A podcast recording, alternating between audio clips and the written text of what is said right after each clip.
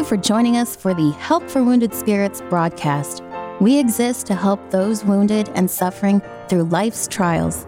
Here is our host and best-selling author, Doug Carriger.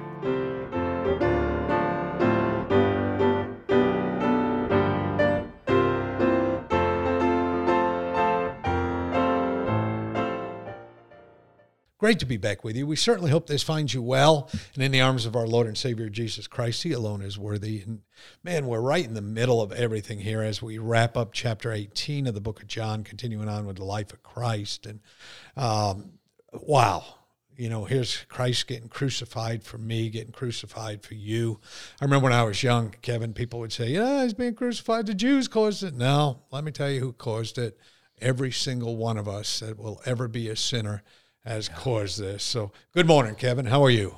Good morning, sir. I'm thankful at this point that Jesus took my punishment and my oh, blame. Oh, so thankful, so thankful. So choices, and we're going to see that, choices that we make, choices that are made in life, and and uh, a lot of verses came up, and one of them that came up, there is a way which seemeth right unto a man, but the end thereof are the ways of death. And, you know, we when we make these choices, we got to remember that we got to look at things through spiritual lenses. That's a, we finished yesterday, talked about sanctification, that God's word never returns void, that even reading God's word changes your life. It can profoundly, uh, for a long term of time, change your life. And uh, and there are many devices, the Bible says, in, our, in a man's heart. Nevertheless, the counsel of the Lord, that, st- that shall stand. Well, the Lord's counsel is to do things that are right, to do things that are spiritual, to do things that are godly.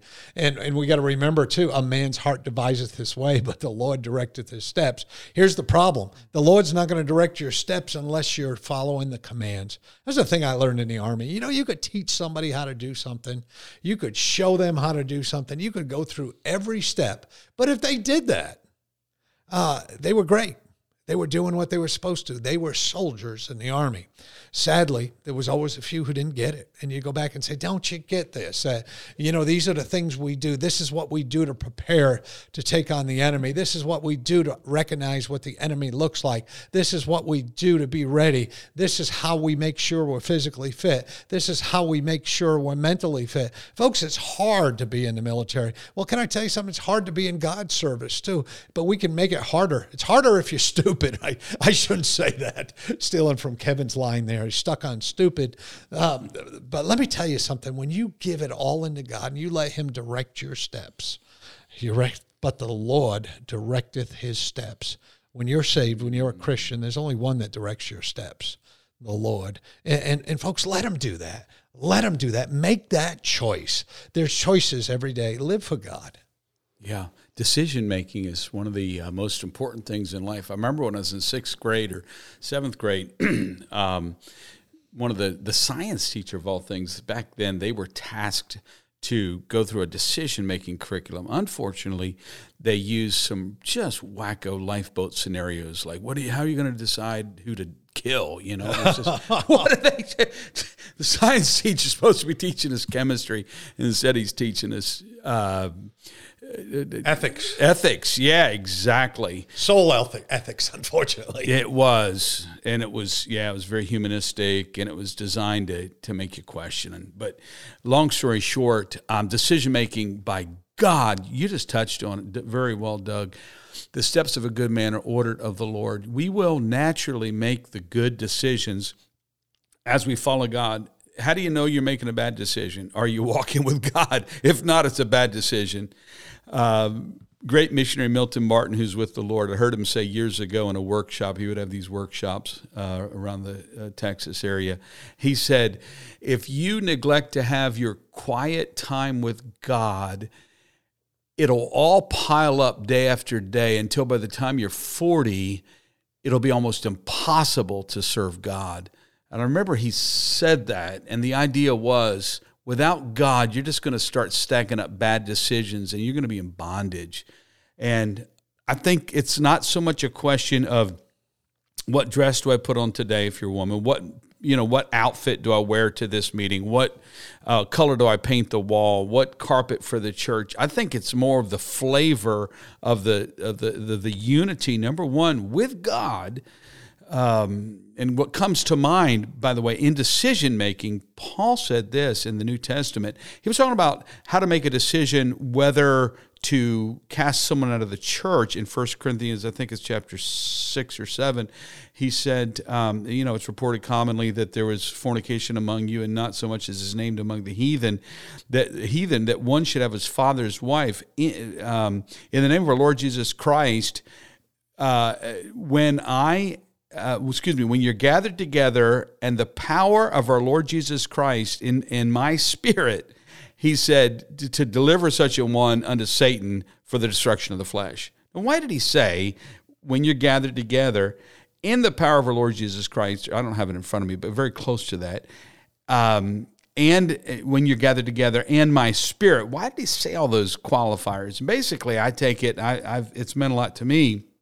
If you're going to make a big decision, make sure that you're gathered together in unity in the spirit of our Lord Jesus Christ, and and my spirit. In other words, whoever has a part, whoever has a dog in that fight, make sure that they would be good with it. In other words, if you are at college and you're away from mom and dad, if you're in the military, you're away from mom and dad, before you make a stupid decision to marry someone or to start some new habit, some ungodly habit, what would mom say if she was here? You know, what?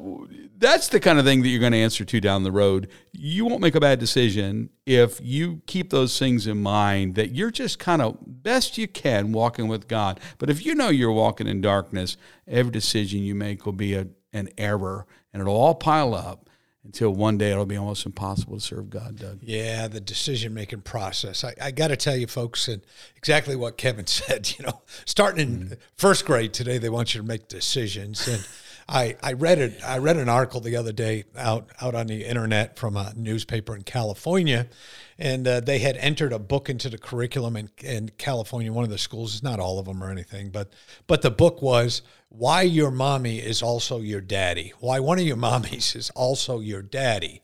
And, and and so what we're going to do is we're we're going to affect the decision making process on life yep. right there in first grade. You know, we're going to talk about why your mommy is also your daddy. Uh, we're going to talk about why do I have two mommies. Uh, we're going to talk about why uh, being a transsexual is okay. You get hero status today if you're a transsexual in some states in the United States. You immediately get Social Security. They wrote into the Social Security law, because healthcare is about ninety thousand dollars a year for transsexuals, that they wrote that it's just too much, that people need to get S S D I uh, so that they can have Medicare, so that they can go through being a transsexual and all the treatments and things like that. They don't want them to be held against the wall. Well, well, God's teaching us, you know, and folks, let me just say this to you. Be not deceived. God is not mocked. Let me just tell you that right now. Mm-hmm. You know, for whatsoever a man soweth, that he should also reap. And we're sowing in our schools transgenderism, all these different things. For he that soweth to his flesh, of the flesh shall reap corruption. But he that soweth to the Spirit shall of the Spirit Uh, uh, reap life everlasting. So well, I guess what we're trying to say, Kevin, as we're sitting here in, in these choices, decision-making, boy, do it right. Do it with God in mind. Have your heart covered. Pray. Be ready. Yeah, boy, that's very true. Everything you just said is upending our youth and their decision-making ability. Thank God that that by prayer, I think praying moms, praying dads, praying grandparents, praying great grandparents sometimes are the only hope for this, you know, for for these young people. But um, yeah, let's let's help them through these decisions. Let's help others. Let's first of all make sure we have, like the Bible says, and if it seem evil unto you to serve the Lord, choose you this day whom you will serve, whether the gods of your fathers. Um, whether the gods which your fathers served that were on the other side of the flood, or the gods of the Amorites. See, God doesn't say, you better choose this. It's just like you said, Doug. He's saying, make your decision and uh, do it now, because um, because if you don't make it, others will make it for you. But in whose land you dwell. But as for me and my house, we will serve the Lord. Thank God for godly moms, dads, grandparents, great-grandparents, whatever, who are examples that say, we will serve the Lord. I'm trying to do that with my kiddos as well, my grandkids, when they call me on the phone, what you doing? Man, I'm getting ready for church. What you doing? It's Wednesday night. Ah, it's church night, remember? Oh, that's right, uh, Papa. You're going to church. You know, that kind of thing. I want to be an example, Doug, of someone when the decision time comes, I'm seeking ye first the kingdom of God, and sure enough, all these things are being added unto me. Yeah, we serve a great God. I remember when we had knuckleheaded privates in the Army, when they we were trying to teach them decision making, and uh, it always happened. It always happened. Whatever you're thinking, do the complete opposite. and, uh, and you just hope that somewhere along the way, uh, Army doctrine, Army rules, Army regulations would would somehow roll off on these kids. And and and, and I got to tell you, folks, I, I don't want to downplay how hard it is to be a seventeen, eighteen, twenty-year-old kid and show up somewhere in the military and have to live that. But let me tell you, there were knuckleheads out there that could completely change your world. And uh, uh, I, I could tell you stories until your hair turned gray. But, hey, hang with us. We'll be right back with you.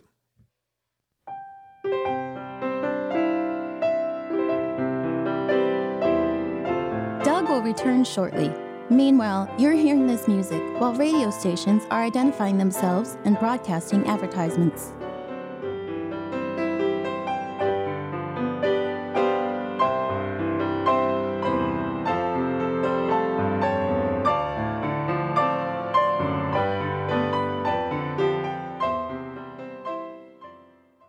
Well, praise God, as we continue on with the life of Christ, we find ourselves in the book of John, chapter eighteen, the last two verses in chapter eighteen before we go into the crucifixion chapter, which is chapter nineteen. There's some really hard things here.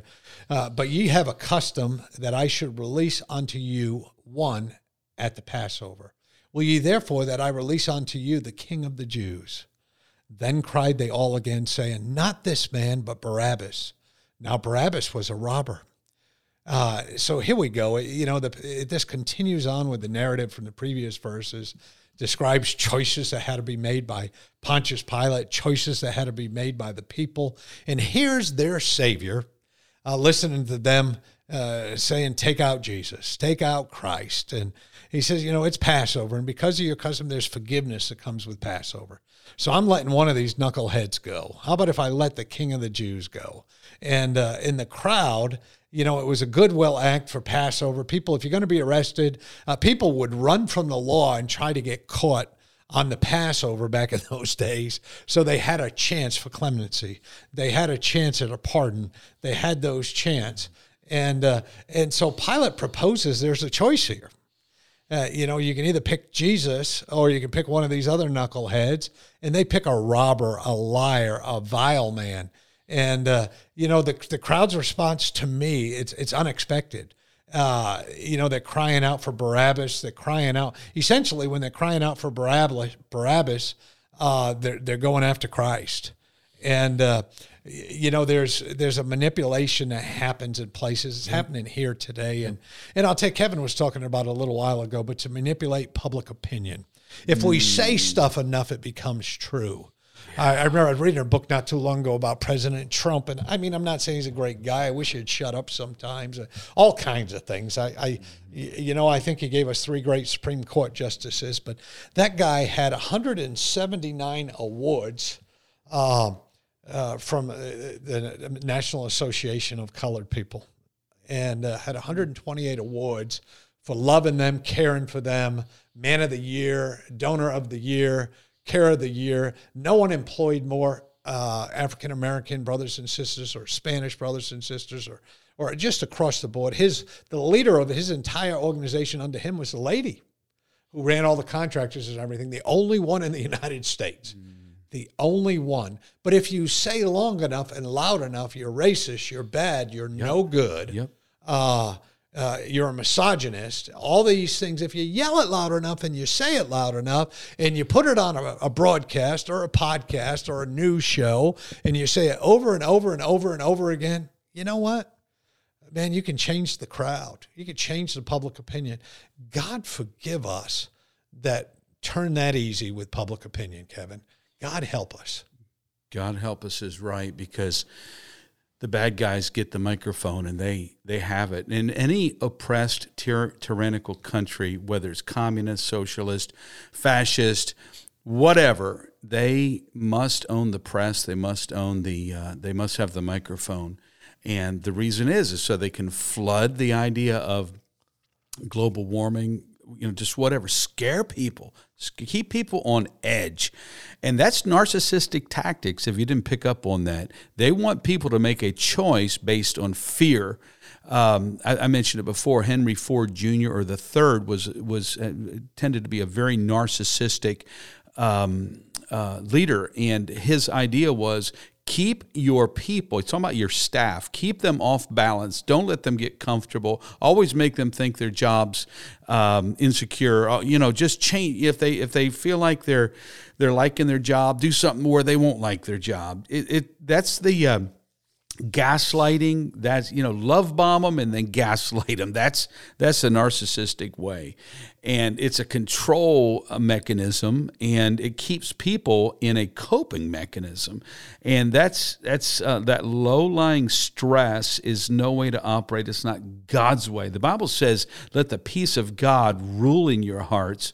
Uh, we should operate on love and peace. Unfortunately, people that maintain that they're the top of the choo- food chain and not God have to use the arm of the flesh. But when they try to use those things to influence your decision, that it always comes out the way that they want. Oh, you have freedom to decide. I remember being in a situation with a boss.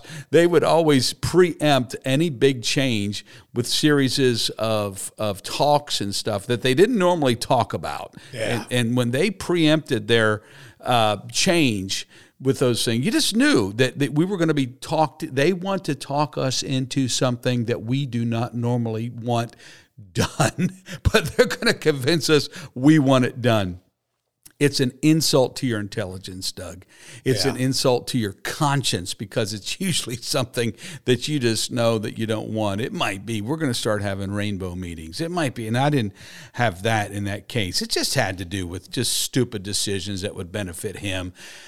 And folks, if you're in a, a situation like that, I don't care if it's in a church, where there's just, you know, that, that you feel like you're being manipulated in the name of God for one man's will, it's time to get out. Yeah, it's it time is. to pray and get out, don't you think? Yeah, it, it's time to roll. And, you know, manipulation is a terrible thing. And see, in the Army, I mean, the great thing about the Army is you get a mission. It comes downhill. The only time you have these feel-good meetings and uh, you have these people get up in front of you with the whiteboards. And, and, and we did, don't get me wrong, about once a month that would happen. The only time that would happen is when a leader was worried about a decision he was getting ready to make. So he wanted to, he wanted to bring a bunch of people in with him. And when I made Sergeant Major, every colonel and one-star general in the world wants the Sergeant Major to look through everything and be on his side, so he can say to his boss, hey, I had the Sergeant Major with me. We spent two or three hours looking at this. And I remember a colonel one time came down to me and said, hey, I want to talk to you about a decision